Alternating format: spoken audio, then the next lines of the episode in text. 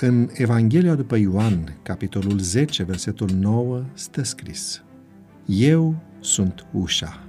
Dacă intră cineva prin mine, va fi mântuit. Puține personalități ale lumii au produs în societate un cutremur atât de mare ca acela produs de Martin Luther. Prea cuvios și prea preocupat de el însuși în prima parte a căutării lui, Luther a devenit un singuratic. În sfera eului său nu mai încăpea nimic. Nu încăpeau nici ceilalți, nu încăpea nici Dumnezeu.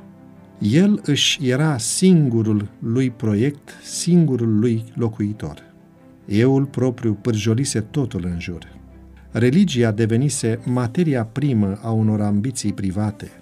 Toți ceilalți deveniseră adversari sau unelte. Viața nu mai era trăită decât ca o mare ocazie pentru un cult egolatru. Dacă Luther ar fi rămas printre sihaștrii, ar fi fost probabil încă un anonim din mulțimea de oameni care s-au perindat pe acest pământ. Când credea că totul este pierdut, Dumnezeu i-a trimis un prieten și un ajutor. Piosul Staupitz i-a luminat mintea lui Luther în ce privește cuvântul lui Dumnezeu și l-a îndemnat să-și întoarcă privirea de la el însuși. În loc să te chinuiești din cauza păcatelor tale, spunea Staupitz, aruncă-te în brațele răscumpărătorului. Încrede-te în El, în neprihănirea vieții Lui, în moartea Lui ispășitoare. El s-a făcut om ca să-ți asigure favoarea divină. Iubește-L pe acela care te-a iubit mai întâi. Astfel i-a vorbit acest sol al milei.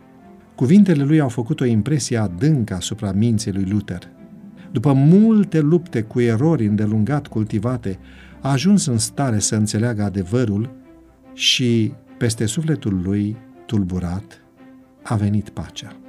Staupitz i-a deschis lui Luther ușa pe care nimeni nu mai putea închide.